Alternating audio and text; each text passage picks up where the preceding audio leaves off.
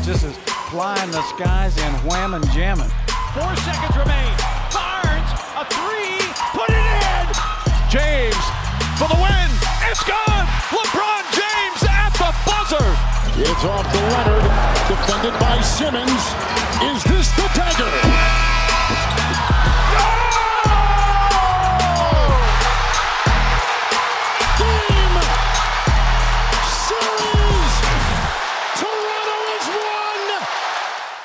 G'day community and welcome to another V F L update. I'm Lecdog and I'm joined today by a couple of very, very special guests. The first is, well, they called me the podfather. I reckon he might be coming for the title. It's Cal. How are you?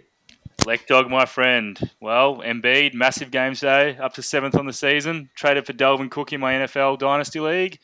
And, you know, I'm here with you guys instead of running a rival podcast. So everything is A-OK with me. It's great to hear, and the, probably the biggest news of the year is our next guest, the main man, the biggest personality in the group, and certainly the most exciting person to have on to talk about the New Orleans Pelicans and college basketball. It's none other than Dan Brown. How are you? G'day, lads. How's it going? Real How's good, mate.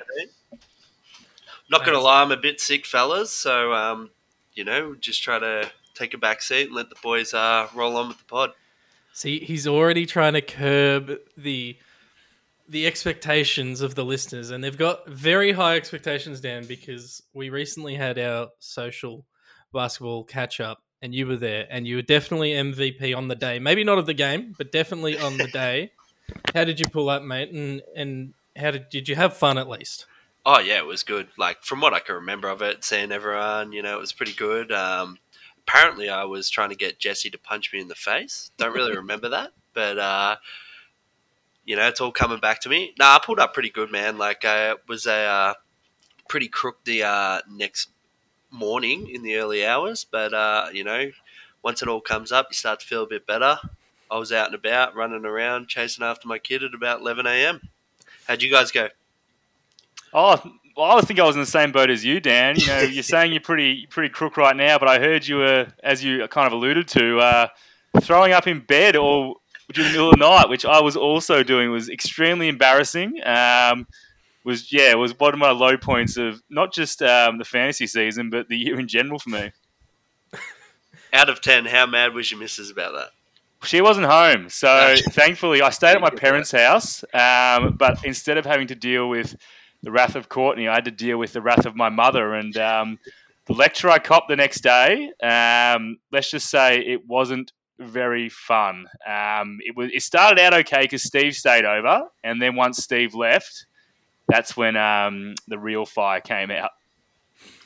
Well, that you needed to leave with Steve. That was, you had to get out. Well, there was a safety blanket there. Um, I look, my sources tell me that you might have paid a visit to one of uh, the missus' relatives as well, Dan. Can you shed any light on those rumours? Well, we did stay at her uh, nan's house, and that was uh, not too good. I got up apparently in the middle of the night, walking around butt naked, trying to find the toilet, and I actually uh, stumbled upon it into her nan's room. And Flick had to get up and just, you know, sort of fucking guide me to the bathroom as my drunken naked ass is walking around her nan's room. That's but, uh, that's bloody amazing. That's great to hear. And we should talk about it. The basketball game, the, the fantasy pickup game, it happened, Cal.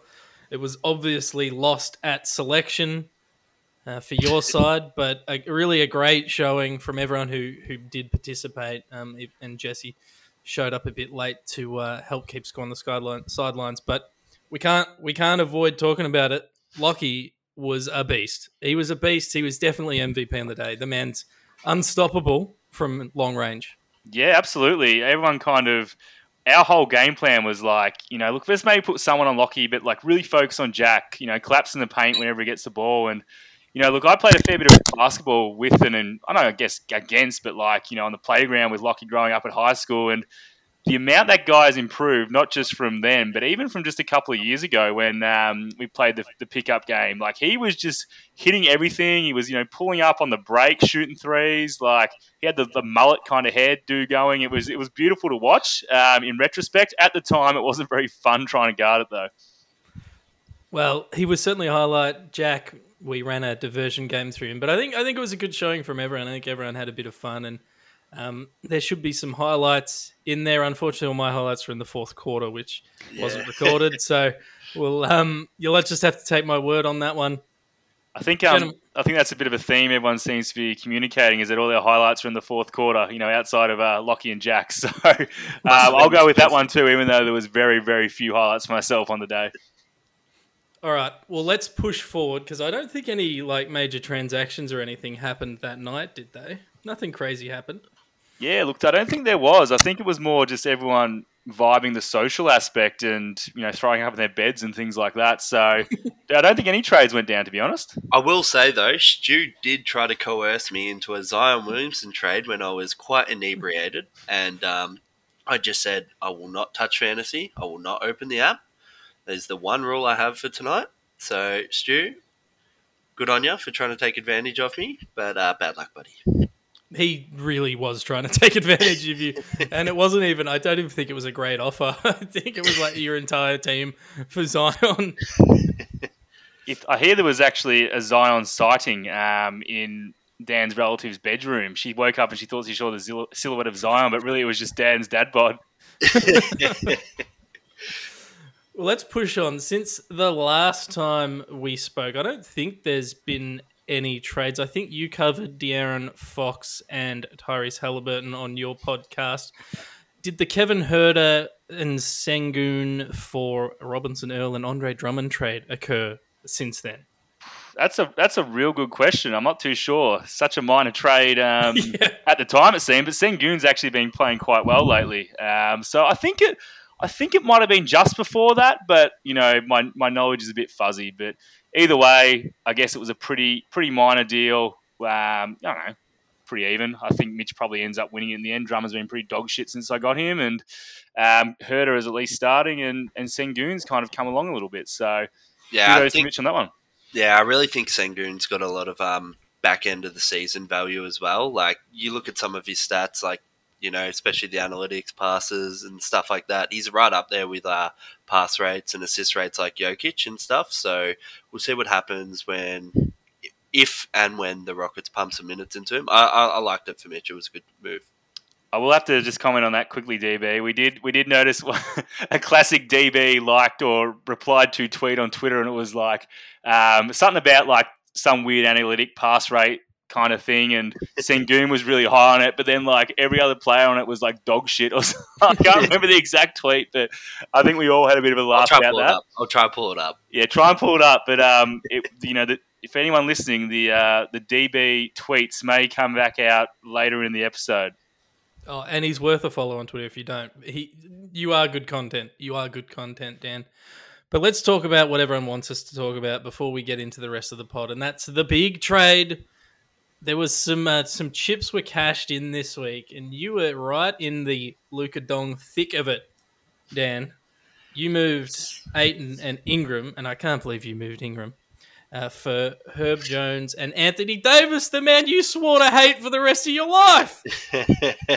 Yeah, look, um, it was just a more of an opportunistic thing. Um, I think at the start of the year I realised that even last year I had a quite a few good back-end picks, but my keepers really let me down at times through the season. I mean, outside of Luka, and, um, you know, Ayton misses games here and there. And, I've, uh, you know, my goal all season has been to try and find either one really good pick or um, two to pair with Luka going forward. But I've uh, been, you know, canvassing the league, haven't really found anything too much, and that's why I went into the draft taking Mobley and Cade. And um, it looks like they would probably be my preferred keepers at the moment. So, I don't know. Like, you know, Ingram and Ayton maybe on the out, try to get a bigger name, see what happens in the offseason, see what A D looks like, a few weeks off, has surgery or whatever is going on with his fucking knee. I don't know, but see what happens. Well, yeah, you turned uh, these guys into Anthony Davis. We know... You know, there's always question marks over his health or whatever, but he's tenth ranked on the season. He's out for a few weeks now. Um, is that why do you, you think, well, in my opinion, I think you probably got him reasonably cheap. Yeah, um, I agree.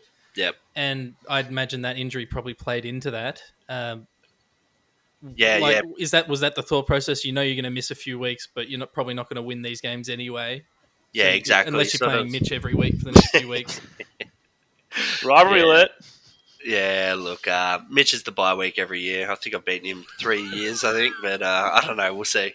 Nah, but um, yeah, pretty much. Like, I think Bryce was just a bit fed up with the consistency of, you know, the games played, which makes sense. And I don't know, if you look at like the last eight or so games, I don't have the numbers right in front of me, but Ingram is playing a lot better, especially with the Zion health in question. You'd expect the usage to still be quite up there, and you know Ayton's back now, and they're starting to use him on the short roll a bit more, so his passes are up, and you know, so I think it was good for Bryce to get, you know, try and keep a foothold on the league, but also I think I maybe got the high potential player, so that's kind of why I did it. Cal, I'm interested on your thoughts because, well, I just assu- I'm assuming that you've owned A D at eight points in you in this uh, league's history. So, interested in what you have to say. Well, look, obviously, like everyone listening to this pod is probably unsurprised. I got a bit of a monologue about this, but um, in terms of owning A D, I have only had the pleasure once for about probably about a season total. Um, I obviously had him last year before trading him to Bryce, so that's the only period I've owned him. Um, in terms of the trade itself, love it for Dan. I think in terms of, you know, getting A D at that price point, um, when, you know, look, Dan's three and six, he's not going to win the title this year anyway. You know, you get A D, I know I know he's saying he could potentially keep Cade over him, but, you know, in my eyes, you know, Luka, A D, Mobley, it's kind of the same theory of what I've kind of gone with in acquiring Embiid. You know, you've got, you know, two really young, solid guys, and then A D is that kind of real high upside, you know, high potential kind of guy is that, that third guy. You know, if A D is your number one guy, similar to like you were like with Embiid, you're always going to be a little bit nervous about that that injury history. But, you know, he's a top ten player at that price. Um, I, I think it's a big win for Dan. Um, in terms of Bryce, look, I'm not. I, I'm coming around a little bit on it, um, but overall I don't like it for a number of number of reasons. Um, first of all, I just think of the return on investment, you know, when you consider what he paid for A D to me last year, less than a year ago, um, in giving up Tatum, who I then flipped for Trey. But Tatum in himself is, you know, a much higher asset, I believe, than anyone Bryce has got back now. You know, he also gave up S G A, M P J, who's obviously out for the year this year, but had a great finish to last year. Gave up K P as part of that as well, and also ended up being a Costanza, a winner, I guess you could say. Not, not sure winner's the right word, but That's that's something that's thrown into it as well. And then, you know, less than a year later to to move him on for, you know, Ayton and Ingram, I just don't think is, as our friend Steve likes to say in trade negotiations, very good business. So don't like that aspect for him. Um, in terms of and the secondary aspect, you know, I don't like the like the I guess the you know pulling the plug so early on the Giannis and A D kind of partnership. Um, if anyone listened to the pods at the start of the year, one of the things we talked about, me and Mitch, was, you know, does Bryce have the, the patience to see this whole thing through with those two? Um, you know, there's going to be years where, where where A D, you know, misses games and maybe it's a bit of a lost year for you, but all it takes is for those guys to be healthy at the same time. And as we saw at the start of this year when they were, Bryce's team was pretty formidable. So in my eyes, you probably had to give this, you know, a two or three year kind of period with those two guys just because, you know, those two guys are so good. You know, if you had to ask anyone at the start of this season, you had to go around the league and said, you have the chance right now to trade whatever you've got keeper-wise for A D and Giannis. Would you do it? I would say like at least nine or ten of people in the league would have done it. You know, I would have done it. Um, so I think pulling the plug at this point is, you know, just it just I just think it was really a big overreaction. And especially this is just kind of a minor point. And something I kind of found out last year was that, you know, I made a massive trade of A D in a COVID year. And I was kind of lucky in the sense that I got a kind of a you know, Trey's kind of taken that next step this year and become a first-round level guy and a blue-chip prospect. But, you know, I made this massive trade of this top-five asset in A D, and you can argue if he's still that. Um, but, you know, I did this big all-in deal, and then it got to the end of the year, and De'Aaron Fox was out with COVID. You know, Miles Turner was out with COVID. Um, S G A was shut down. You know, for me, if I was going to do something like this, I'd probably wait until maybe it's not a year where things are so uncertain. You know, look, you might get to playoffs and A D might be healthy the whole time, and Ingram and, you know, Ayton are both out with COVID. You know, you never know. However, on the same at the same time, to be fair to Bryce, like, you know, I am coming around a little bit. You know, for example, I've just said it's a COVID year, but who knows if we ever have a non-COVID year again, you know? Exactly. A D's injury history, you know, I know that you know, I've owned him, Steve's owned him, Matt Wally's owned him, Bryce has owned him about four times during the top course of this league. And every time, every single one of us has traded him because his injuries just get so annoying. So I totally get that. And if you look at Bryce's team, you know, look, I don't agree with the trade, you know, in general. Like, I still think he lost the trade. But if you look at his top five now, you know, you got Giannis, you got Simmons if he comes back, you know, De'Aaron Fox, you know, who had a great end to last year and I think has still got a lot of upside this year. And now Ingram and Ayton, that's a pretty pretty nice group if they're all healthy at the end of the season. And, and you know, even in, even though Ingram and Ayton have missed, missed games at times, it's certainly nothing of the kind of sort for A D. So overall, I like it for Dan. Don't love it for Bryce. Think it was way too premature, but I still think he's certainly a chance to win it this year. I don't think it's, you know, curtains for Bryce at all. Well, let's let's move into that. Let's start looking at, at the league and where it stands at the, at the moment. Um, we'll start with the Kanye division. We'll go top to bottom. We've got Toby Team Tony, Toby Team Tony, aka Scott's Tots, sitting at the top still, five three and one. Cal, how do you see? Um, how do you see him? W- what are the categories we're doing? Can he win it? Is that it? Can he win it? Can he not win it? Yeah, I think so. Let's just do that because if we All go right. through every team in you know its entirety, we'll be here for three hours. But look, I think Toby can certainly still win it. Um, you know, he's someone who, you know, he's got Steph number two player overall to this point. Jimmy Butler out at the moment, but he's number five overall to this point. Um, you know, drafting Scotty Barnes and how good he's been so far, I think he's still going to be even better second half of the year. I certainly think Toby can win it. Yep, I agree. I think he's. You know, he's he's active enough, he knows what he's doing, and he, he picks up the right plays. He's got guys like Brogdon and Seth Curry as well, who who I had it for the first few weeks of the season and had to let go. And then like Harrison Barnes is still playing pretty well. Um, he's just got a solid team, and he seems to pick up the right guys. Like, you know, he, he grabbed Dennis Schroeder at um, yeah, the right time. I saw yeah, that. At the right time. Uh, yeah, Dan, um, how do you feel about him? Even Kevin Love's playing well for him the last yeah, couple of weeks. We fucking tin ass. That, no, that was a good pickup. But um, no, I like Toby's team. Uh, I think I said I think before the season I thought a few people were a bit rough on him, saying, oh, you know, he could go from first to worst, you know, sort of thing. And um, you know, the Brogdon pick, like, yeah, I get that. But was that, you know, related to a lot of his health? He's doing pretty well on the season, I believe, this year. If I can find the player rankings, he was taken, what, like in the forties? He's thirty-seven on the year. So, you know, I, I like Toby's team. It's solid.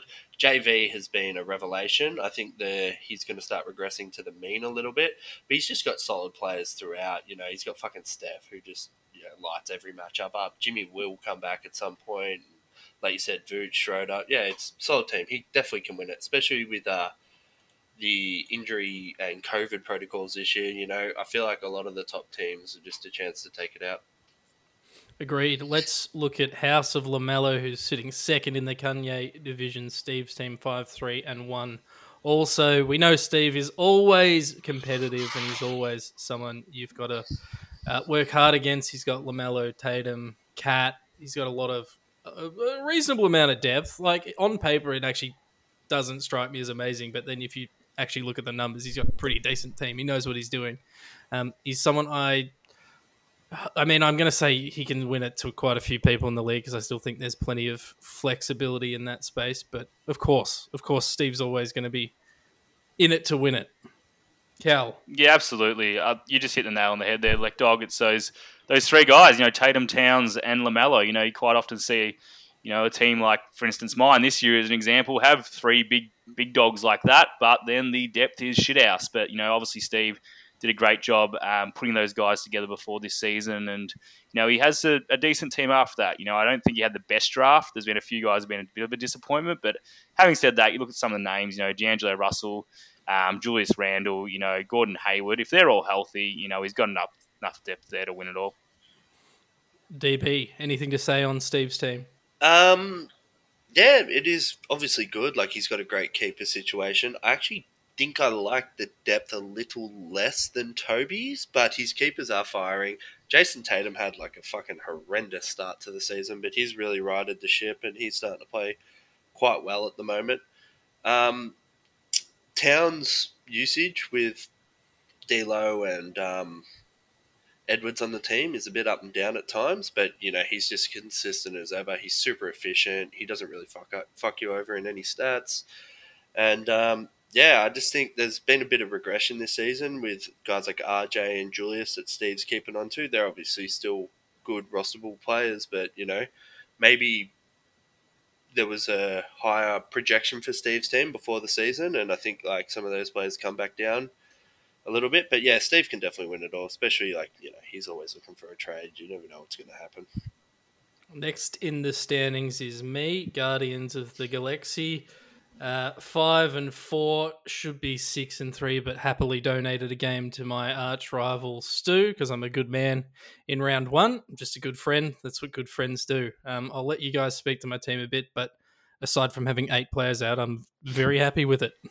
I was going to say, I think your team can certainly win it like dog. You know, it's top to bottom. It's really, really solid. Um, you do have six people designated as outright now, though, looking at your team, and two day-to-day. So if that continues, maybe not. But I think overall, you know, look at your team, like I said, top to bottom. It's it's really, really solid, which is what we kind of talked about at the time. Me and you did that big trade. And as long as everyone's healthy um, or healthy-ish, you know, as much as we can hope for at this, at this you know, in this era with COVID, um, certainly someone who should be around the um, around the mark at the end of the year. Maybe some of that, those massive games, I guess some of those mega top, top-tiered keepers get, which can really propel you in finals. You might be lacking a little bit, but your depth should, you know, cover that, I think. D B, you'd yeah. be happy. You, yeah, you must... I, I agree. I agree, man. I like your team. I, I it's very deep. It's I am a bit worried about the keeper situation going forward. I mean, obviously you have Bam and stuff, like... But um, you definitely have given yourself a shot to win it all this year. Drew's been phenomenal as of late. I think I saw a stat that was like his thir- first thirteen games, he was shooting under forty from the field and under twenty from three. Since then, he has been an absolute fucking flamethrower, including a uh, career-high regular season forty-point outburst against my squad the other day. Uh, in a loss, by the way. I just want to throw that out there. Got to... Chris Middleton has also had a pretty horrendous start to the season. You look when he gets healthy and comes back to probably turn it around, I'd assume. But, uh, yeah, I think your team, like, you know, you do have a lot of um, injury and rest uh, concerns maybe later in the playoff schedule, but we'll see how that pans out. You know, if your team is healthy and everyone's playing, you're as formidable as anyone else, I think. And I'm assuming, Dan, that you're a big fan of F- Facundo Campazzo, who's currently yes. on my roster. I do like uh, Faku. He's a phenomenal passer and plays with my boy Yoke, so I like that. I have no idea who he is, but he's averaged about uh, nine or eight assists since I grabbed him, so good on him. All, all right, good. Next in the rankings, gentlemen, is uh, is Air Jordan, the great the, the great man, the commish, Bryce uh, Bryce Whitney, four four and and one, I believe, or is it yeah four four and one. Um, My quick thoughts are, I'm going to say I don't think he can win it. Uh, I know that's probably harsh, but I got to say it about someone. Uh, I think Ben Simmons, if Ben Simmons comes back, then, you know, it gives him a certain boost, but I'm I'm not confident that that's happening anytime soon. Uh, looking at his team, like, there's actually no one I, I dislike. I quite like most of the players in his team. I just, I'm just not sure. I'm just not sure what the build is currently, to be honest. Um, what do you think, Kel? Yeah, look, I think we've we've just touched on Bryce before, and, you know, I've, I've noted that I do think he can still win it. You know, like I I just named those top five guys. He's also got Draymond Green. You know, Wiggins has been really good. Um, you know, Desmond Bane has been kind of off the chart. Will that will that kind of continue? Who knows? But, um, you know, I do think he can. Um, but, you know, spoiler alert, the last pod I did, I said there was nine play, people total who I still think could win it. I'm going to cut that down to, in my answer today, to seven, and I think Bryce is probably teetering on the edge of sixth or seventh in that um, in that kind of group. And we've already talked about him a fair bit, but D B, anything you see about this roster that you like or don't like? Um, it is, yeah, it's a solid roster. I think Bryce can win it, but quite a lot of things have to go right for Bryce. Like, you know, we kind of projected De'Aaron Fox to pick it up maybe at the end of the season. You know, they've got they've sacked their coach. They're probably going to play a lot faster with Gentry, as Gentry style usually tip, typically dictates. Um, Larry Nance. Now, recently on a Zach Lowe and Kevin O'Connor pod, they spoke a lot about Nance, and a lot of G Ms have been really high on him this season, and Chauncey just isn't using him to how anyone envisioned he could be used, you know. High post touches, short roll, a lot of assists and stuff. He could be a potential trade target, especially if uh, Damian Lillard or someone's on the move. So he's uh, he could shoot up the ranks maybe at the back end of the season, but we'll see. Like like I said, a lot of things has to go right for Bryce, I think. He does have Giannis, though, and we know Giannis is a fucking animal. And, yeah, look, I would say he could win it, but it would be unlikely. I, like I said, a few things have to go right with the Simmons, Fox getting healthy, picking it up, you know, maybe a few of these fringe dudes improving their back end of the stock. I don't know. Jeez, we might have to start calling D B Database. He's got all that info just locked in that skull, doesn't he? Gee whiz, I'm very aroused right now. Let's look at the next person on the standings, which is Stu, the amazing Spider-Man, three, six, and oh. I'll give you the, the red hot tag. I don't think he's winning it. Um, he's got Zion and Kawhi out probably for the season or close to, but obviously some pretty big, you'd think, keepers heading into next year. So probably a good platform for next year. Donovan Mitchell, who's playing pretty well. Fred, Fred VanVleet and Cole Anthony are also playing very well. Um, but I just don't see him this as a winning roster uh, for this season. And obviously, we've all talked about the trade that happened. Um, D B, I'll go to you first, the database. Yeah. How do you feel? What do you think? What are your thoughts? I like, I like Miles Bridges as a player. He's fun. He's exciting. Um, he has, yeah, like you said, Zion and Kawhi on his I R right now. And I uh, just... I don't know what was Stu was thinking with that trade, honestly. Like, if he wanted, if his goal was to get younger, I think he should have tackled that at the draft, because there was a lot of, you know, high-level prospects. A lot of G Ms said where, you know, the word generational gets floated around a lot and all that stuff. But, um, look, maybe it was just a pivot, looking at Zion's health through the season, going, look, I don't know if I can win it this year. Don't know when Kawhi's coming back. We've had no updates. I'm going to go for youth. I do like Miles Bridges as a player, but K D is fucking K D. So I don't know what else I can add to that. Well, Cal, he's got quite a few top thirty players on this list. So the guys I like, I just, I think it falls away towards the back end. So we look at Fred VanVleet, who's eleventh on the season. We've got Lonzo Ball, who's twenty-first. We've got Donovan Mitchell, who's sixteenth. We've got Miles Bridges, who's twenty-seventh. Like, that's some some some top-end talent, and they're all very good players. But I just don't see how it all comes together, especially when he's already sitting at, uh, what is he, three and six? Yeah, absolutely. I, that's pretty much exactly everything I was going to touch on, Lekdog. Um, you know, Mitchell and VanVleet have both been awesome this year.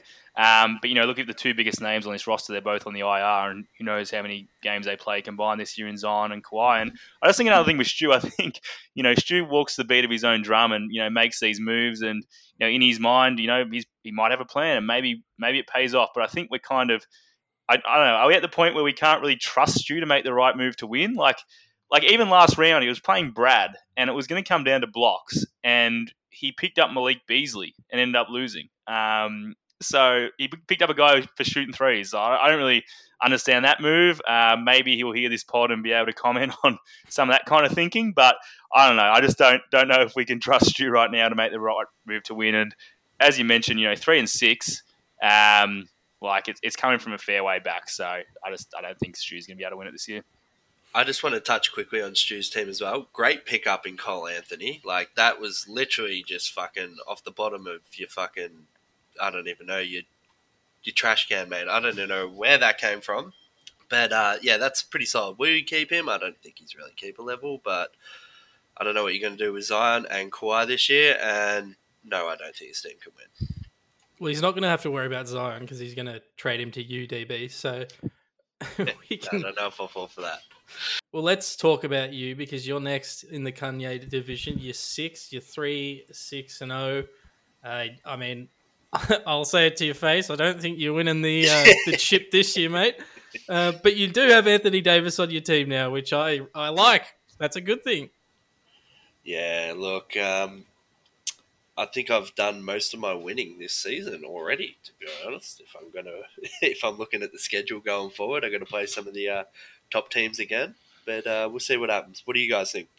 Yeah, look, mate. Um, honestly, I'm a little bit higher on your team than, than maybe some others are. When you say you've done the all of your winning so far, look, I think your team, by the time A D comes back, you know, Costanza playoffs, you know, you can make a real run to like win that, that best lottery odds. Like, you know, if we look at your top five kind of thing, you know, Luka, uh, Mobley, Cade, A D, Miles Turner, if all of them are healthy and playing well, which, you know, obviously with, with A D, that's a bit of a question. But, you know, I don't certainly don't think you're going to be a, a pushover in the playoffs. Um, yeah. But, yeah, look, obviously, you know, with A D out in the next four weeks, I can't really see you going on a run to to win the actual championship. But I'm not too too low on your team, to be honest. But I do have one question, which which I know Mitch once answered. But why are you rostering Thad Young? Can you give us a, a breakdown? He's played two of the last, you know, five games or whatever, twenty-three minutes total. Give us a bit of a breakdown of why he's on your roster. So I've actually, um, I had him on my roster before and, you know, I was doing a bit of reading, you know, can he crack the rotation, whatever, blah, blah, blah, blah, blah. But I came up against Lockie last week, mate. I had uh, Ayton out, I had Mobley out, I had Luka out. I kind of just conceded. I didn't want to put any money into that matchup, which I know probably frustrates Mitch as he uh, loved bringing up that I spent twelve dollars against him. By the way, I still had more free agency money than Mitch, so I thought it was fun. But, um... yeah, look, we'll see what happens follow tonight up, at follow, the waiver. Follow-up yeah. question today, though.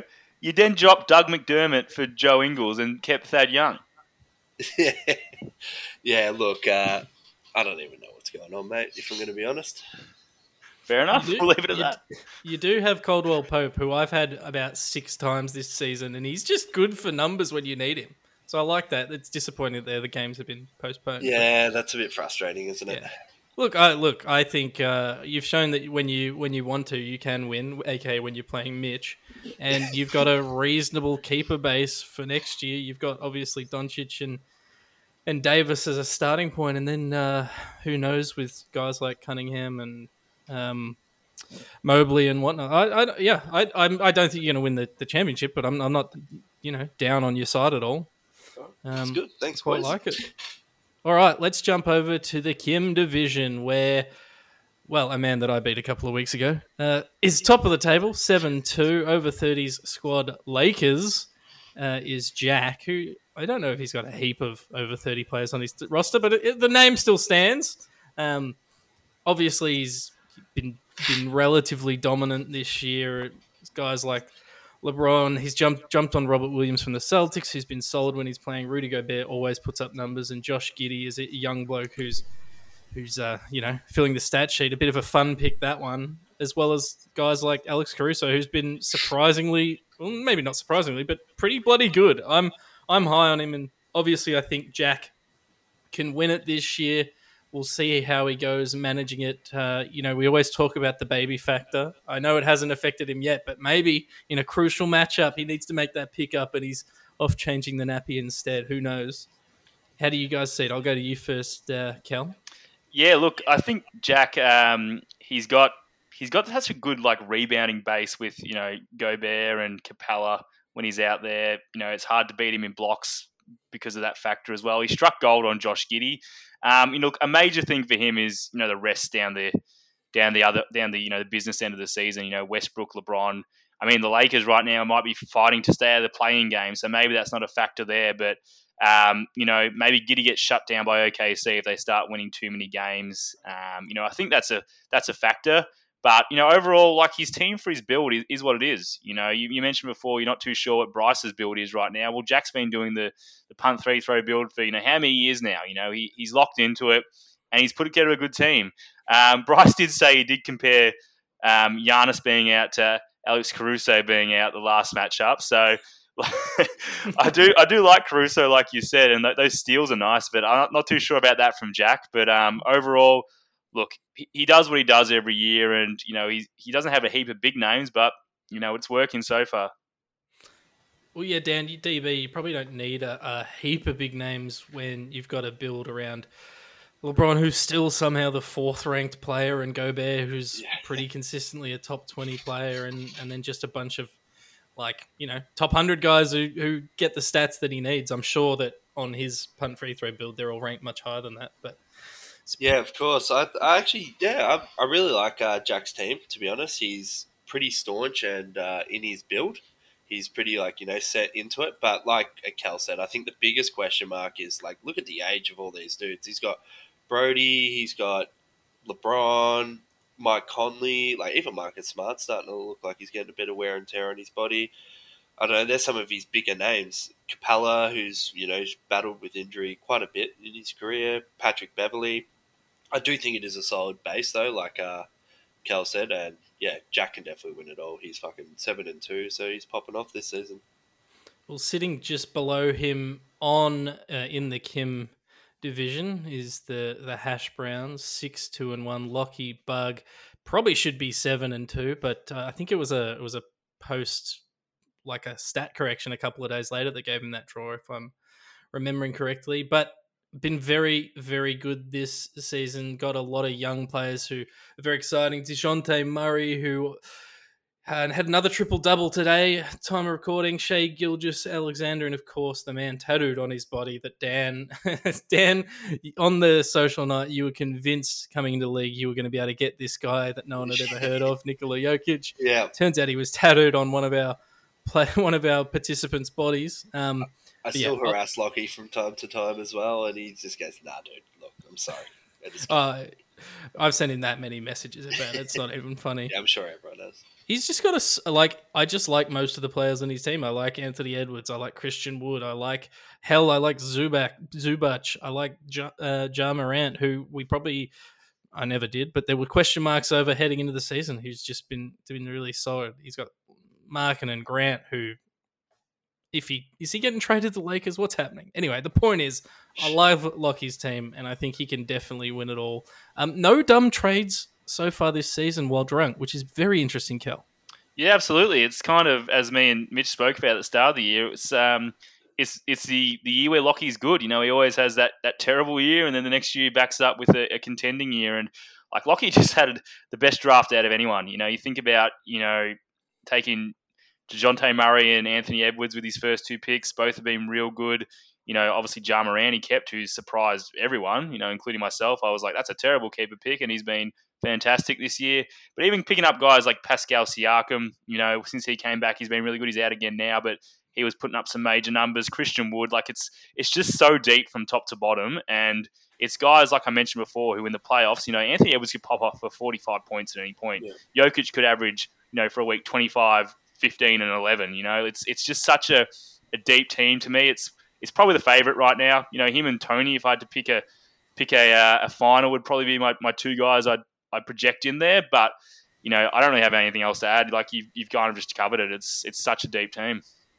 Human database. I'm also going to be boring and agree with Kel here and say I do think Lockie is probably the favourite. Maybe a bit biased there. I just think his keepers are really good. Like, the The DeJounte Murray pick, he's just been phenomenal this year. He's got a lot of high usage counting stats, guys. You know, Anthony Edwards, Ja Morant, Jokic, S G A, like the Siak. Yeah, it's just solid top to bottom. Even like his lower end guys, they really feel uh, purpose with specific stats. And yeah, I, I really like this team. Kudos to Bug, M V P of the uh, pickup game, M V P probably of the season so far. Then we've got a, a, a probably a surprise to me sitting under him is is Heist Heist Baby. Jesse's made a couple of tra- moves this season, um, and he, he's con- he's contending. He's got not a heap of budget left. He's got thirty-eight dollars left, his free agency budget. I mean, I mean, kudos to him for getting the win against me. I think if I had just, instead of eight players out, six players out, I would have beaten him, but that's okay. That's what happened. Uh, so I'm not saying, I'm going to say that I don't think he can win it all, um, which is probably harsh because he's five and four, but I'm saying it. How do you guys see it, D B? Yeah, look, a lot of guards. Like I said before, it's kind of like Lockie's team with a lot of the counting stats, you know, points, rebounds, assists, threes. Like these, he's got guys that like light it up. But then he's also guys, got guys like Holmes, who's like, you know, really efficient. Big guy doesn't really hurt your free throws. Look, it's a solid team. The guard build hasn't super impressed so far, but like I don't know, it's it yeah, it's a good team. I would say he can win. There is a chance to win. I love. I mean, maybe I'm being harsh on a guy that has Kevin Durant on his on yeah. his injury list, but I'm a harsh man. Um, it's, I was just going to say, it's interesting D B still thinks um, Jesse's going with the old guard build when he's got four centres on his roster right now. But, um, look, I think Jesse's team's pretty solid. I don't, like I mentioned before, you know, if I've got Bryce in maybe with a sixth or seventh slot and those guys who can maybe win it, can win it, but, you know, probably have to have a little bit to go right to win, I probably think Jesse's the other guy who's sitting there alongside him in, you know, the six or seven. But, you know, I... K D is just so fucking good right now. You know, he, he could average, like I said, with, with some of the guys on Lockie's team. You know, K D could average forty for a matchup and, you know, he could blow through people. But, you know, thirty-eight dollars, like you mentioned, Lek Dog, is a little bit concerning. Um, you need to have a lot to go right, but I do think he can still win it. But as I mentioned, maybe a bit of an outside chance at best. Well, K D, since the twenty-third of November, hasn't dropped less than thirty-seven points in a game. I mean, no, that's a lie. Hasn't played less than thirty-seven minutes in a game. And um, aside from one outlier, has essentially averaged like fucking thirty-five points or something. The bloke's a freak. It's, he's an absolute freak. And he's putting up all the numbers and he's doing what he has to. Um, an interesting question for you, Carl, because it affects you. Is the potential return, at least in away games, of Kyrie Irving going to put a, a dint in that Kevin Durant output? Look, it's it's hard to say, Lek Dog, because, you know, when K D's out there, he's still going to be the number one guy. Um, you know, Harden, he's a guy who, you know, maybe is a little bit, you know, prone to going out to nightclubs, things like that in a COVID world. Maybe he's missing a few games too.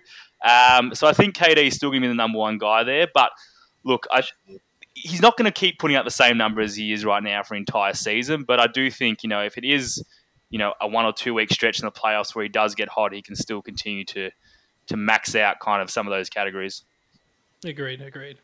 Well, let's look at the next person in the Kim division. It's James World, coached by Mitch, four five and oh. I mean, I don't think he can win it because D B just shows he D B has showed everyone how to beat him, and it's get in his head early. It's get in his head uh, before the matchup.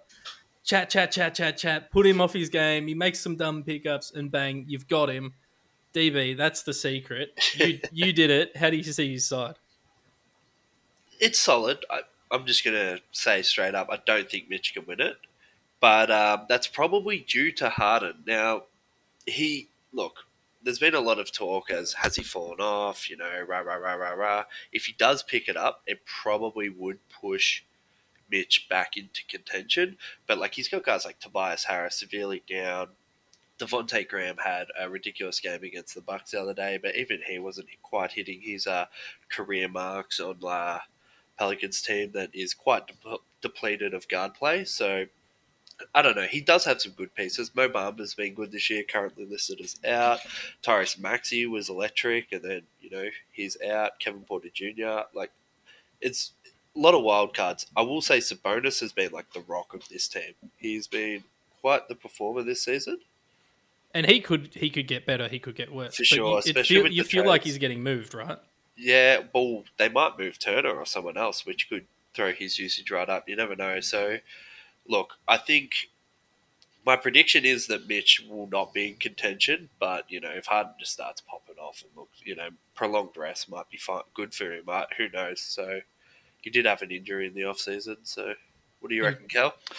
Yeah, look, I think, unfortunately for Mitch, he's one of the guys who had in that initial nine, I thought, could win, who's, who's dropped out of it now. Um, and, look, and a lot of that is... you know, it's probably not his fault to a certain extent. Um, you know, I think Mitch, one of the things I've, I've mentioned previously on pods, he always works the, the margins on his roster really well. And you look at some of the guys he's got, you know, Tyrese Maxey's been a major hit. You know, Mo Bamba, drafting him where he did, really, really good.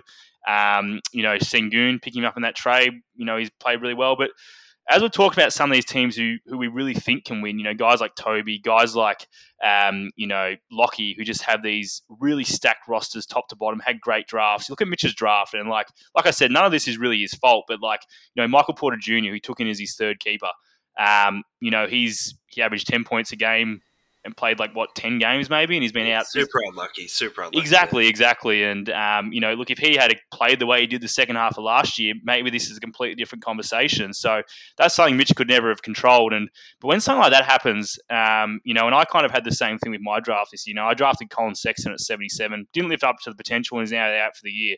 You know, I drafted Mitch Robertson in the nineties, who's, you know, a guy who was who was a keeper pick previous in this league, and he's been pretty bloody average. You know, if those two picks go a lot different for me, maybe my team's a hell of a lot better. You know, it's hard to recover if you don't hit on those picks. And Mitch has kind of been the same. You know, Tobias Harris, I think you draft him like like pick fifty or something, maybe his second pick, and you know, he's been a disappointment.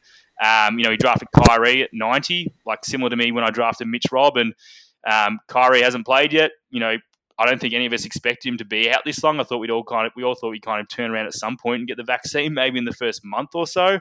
Um, he then traded him to me for Grayson Allen, who was back on the waiver wire last week, and I picked him up again. So it's really hard to win when those kind of things happen for you, especially in a league like this. So, yeah, look, and, and obviously, how many times have we seen someone who's won or made the finals come back from being under five hundred at this point in the season? So, unfortunately for Mitch, I think this is a little bit of a lost year. Um, and, yeah, I don't think he can win, unfortunately, for him.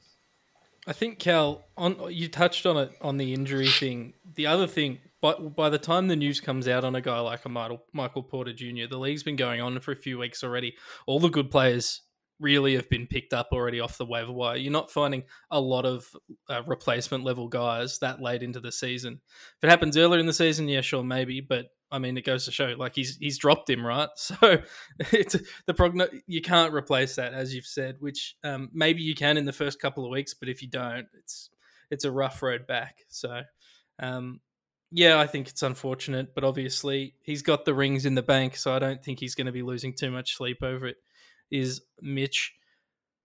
Sitting below him is uh, is you, Cal. Mister Everybody Cal. Loves Rayford. Um, I don't think you're winning the, the championship. I think you've got a good team, but uh, uh, you got good players on your team. Don't think you're winning the championship, uh, even with Kyrie coming back for twenty games or whatever it is, Cal. I just I just don't see it happening. Um, Brad Beal. Trey Young are the, you know, the powerhouses in, in this team, plus Joel Embiid, who you've added, who's been beasting. Um, I hope he stays uh, healthy for you and, and continues to play. Um, you'll certainly look beefed up with, with Kyrie back, and Lam- even LaMarcus, who's been been pretty solid this year, but I just I don't see all the pieces being there myself. I'll throw to uh, D B before we go to you, Cal.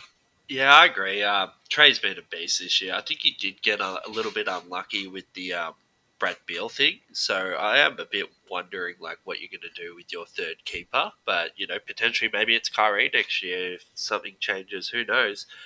I think you did make a good pivot for the uh, Joel Embiid piece, but I do think it uh, it you know made you concede this season. You've got a few dudes here like Duncan Robinson's been horrible this year. You couldn't have foreseen that, literally over at twelve hundred three-point attempt sample size. Like, he just, I don't know, is it the ball? Who knows? Montrez is really good to start the year, but uh, it's quieting down a little bit. I don't know. I, I think you're in a good position going into the draft next year, but I don't think you can win it all. Sorry, mate. No, that's totally fair enough. And a classic line from the pod previously, I completely echo all of those sentiments you guys just said. Um, yeah, look, like you said, it was kind of a, a future move getting Embiid and setting myself up for the future, um, you know, knowing it's probably not going to be my year this year anyway in the position I was in at the time. And look, you know, three and six, even if Kyrie comes back and magically all of a sudden decides to get the vaccine and plays the rest of the year, it's just it's just too far back to come from. And um I love D B saying I couldn't have seen Duncan Robinson was going to be this bad when he's been on my team for about three days. Um, but uh, I appreciate it. Yeah, but look, you know, there you just, go. just not enough, just not enough depth, just not enough depth, and coming from way too far back. So, yeah, no, no chance. As someone who hasn't had any interest in Washington since trading Bradley Beal to you for Joel Embiid, uh, who you now have on your team, what what's happened there? Like, he was fourteen, eleven, fourteen on the year the last three years, and then this year he's, what, eighty-seventh? Like, he, he, Pat Connaughton's higher ranked by uh, Basketball Monster than him. What's going on there? Yeah, look, it's it's a bit of a... Uh, it's hard to explain, I guess, unless you watch a fair bit of Washington, but which I do, obviously, owning Beal. But I guess if I had to sum it up, you know, last year everyone kind of stressed about, you know, Westbrook coming in and, oh, shit, you know, look, what's going to happen here? But if you look at the rest of the guys on the team last year, it was, you know, young Rui Hachimura, Denny Avdija, however you say his name. Um, you know, Thomas Bryant was a center and he got injured like really early, and they just had no depth at all. So essentially Beal and Westbrook were just doing everything. You know, we saw Westbrook have that insane triple-double kind of streak to the end of the year, and at the same time, it was either Westbrook shooting it or Beal shooting it or making plays. And, you know, as a result, there was a lot of, I guess, usage to go around there. You know, look at the team this year. And, you know, Beal hasn't been shooting it as well as he has, you know, previous years. I think he's, he shot like forty-eight percent last year. He was down to like forty-three or forty-four. But if you look at the team now, you know, K C P gets his shots. You know, Spencer Dinwiddie just came in and signed a big contract, even though he's hasn't been making many shots. He's certainly been shooting him. You know, Montrez comes in. He's a he's a offensive first player. Um, you know, Kuzma likes to jack it up. So there's just a lot more, even though there's no Westbrook type figure there, there's a lot of other guys there who like to get their shots. And you've certainly noticed it, um, you know, to this point. And, you know, you got to remember Beal had COVID coming into the season. There's obviously a bit of an issue with that. There was some issue with his conditioning. He even came out recently and said, like, he just hasn't been playing well. But last few games, he's been okay. He had, you know what, just getting his stats up now. He had, you know, thirty-five and five against Sacramento a few days ago. Then he had thirty-seven, five and seven against Utah. So, you know, he's starting to play a little bit better recently. Um, but obviously, it's it's been a bit of a disappointment, but I don't think it's really one thing you can really point to. It's it's a number of things. Okay. I just want to touch on that real quickly. With the Bradley Beal usage rate, he's actually at thirty-one point four percent usage rate this season. Last season, he was at thirty-four point one, which it is like, you know, a slight drop, but I think it's more to do with the shooting. I don't know, man. Like, this, the whole Wilson Ball thing, I don't know if it means much, but there's quite a few dudes that have just randomly fallen off with their jump shooting this season. It's quite it's quite a strange phenomenon, I reckon. Well, yeah, like you said, like that's might be a factor with it as well. Like I said, there's probably a number of things which go into it. And even I was listening to a pod the other day and they were talking about, you know, it, it, it Beal just doesn't maybe look slightly less explosive than he has the last two years. So maybe there's he's carrying a minor injury or something like that, as well as, yep. you know, that conditioning with the COVID stuff and, you know, the new teammates, you know, new coach, new system maybe. Yeah. Maybe he's not getting the shots at the spots he was previously. Um, you know, it's, it's hard to say, but oh, he even came out and said, like you said, D B, he's not shooting the ball well. He's He hasn't been playing that great at all. So sometimes guys just go through a bit of a slump. Look at, you know, Damian Lillard right now. Well, let's talk about Damian Lillard because the final team to talk about is the Ghost of Pat Beverley, coached by Brad, two and seven, not winning the chip. Um Has a, has a couple of players out at the moment, moment. Clay Thompson, he's holding on to, who's going to come back and fuck me because I own Paul. He's got Jared Allen on the on the I R as well, who's a top thirty guy, and then obviously Dame Lillard, who's, um, you know, been underwhelming, but he's still got half decent players. Like Paul George has been awesome, Chris Paul's been awesome, Gary Trent Junior's been pretty good, but uh, he's just, I mean, what do we make of this? Is I, I don't know what to make of it because Brad's like he's not super active in, in terms of trading and whatnot, and I just I, I don't I don't know I don't know what to make of it. He's not winning the chip.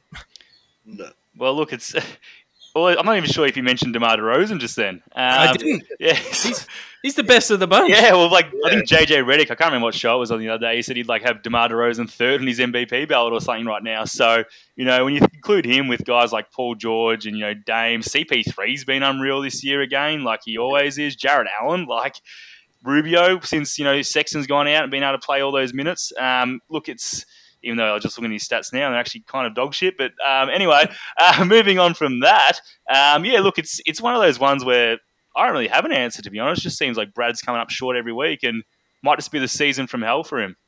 Yeah, I think... Uh...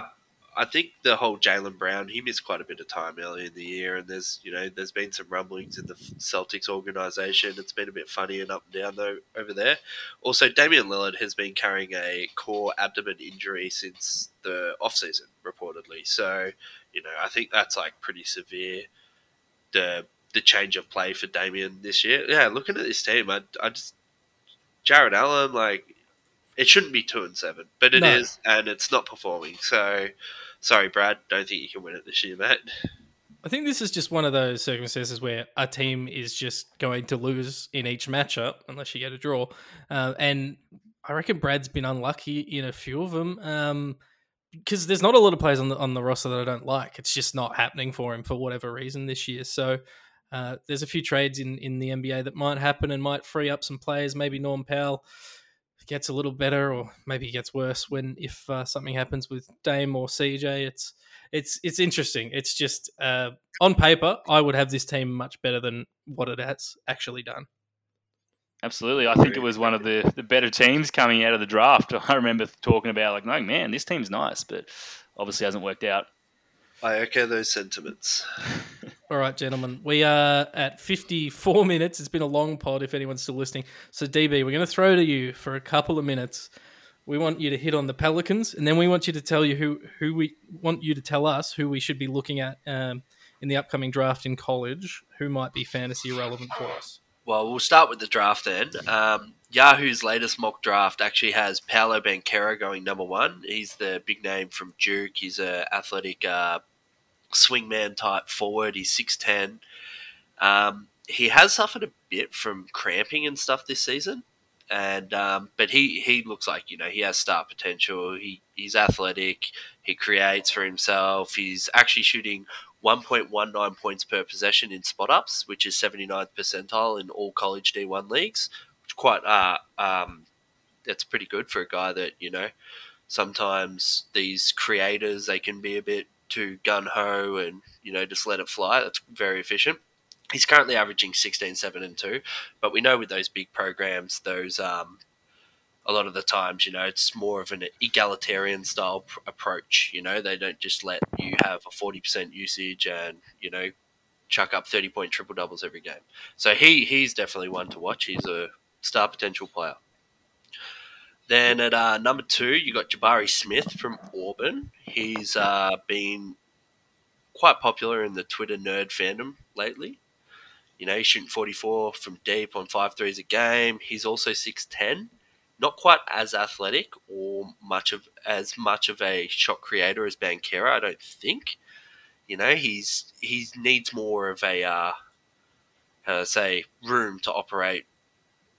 And um, but yeah, he's he's been a very popular one lately. Pretty much exact same stats as well as Banchero. Chet Holmgren. Now, this dude is my favorite prospect in the draft. He's seven one.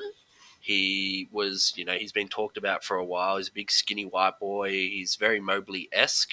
Doesn't quite have the same switching perimeter style, but uh, he's like very, very fundamentally sound defensively. He's always in the right spots. I'm, I'm talking this kid is fucking skinny, though. Like, he is very skinny, but very fluid uh, player on offense, can shoot, pass, moves insanely well. Could vary anywhere between a Mobley-type player and a Pokuševski. So, you know, you, you never know. Uh, Jaden Ivey is actually my favourite guard in the draft. He, Yahoo have him uh, at pick four from Purdue. He's a sophomore. You know, Pelicans looking for some guard play. He's probably a dude that I would look to target if we don't get in the top uh, three. He's, you know, he's just a fucking shooter. He just kills it. Super efficient. six four, long athlete, high defensive upside. He's a guy that I would, I, you know, I wouldn't guess that would be a high target early in uh, the fantasy draft, but, you know, he could be all right. And then you got Jaden Hardy, which a lot of people are really interested in, but, you know, he's the dude that's gone to the G League, like Jalen Green did last year.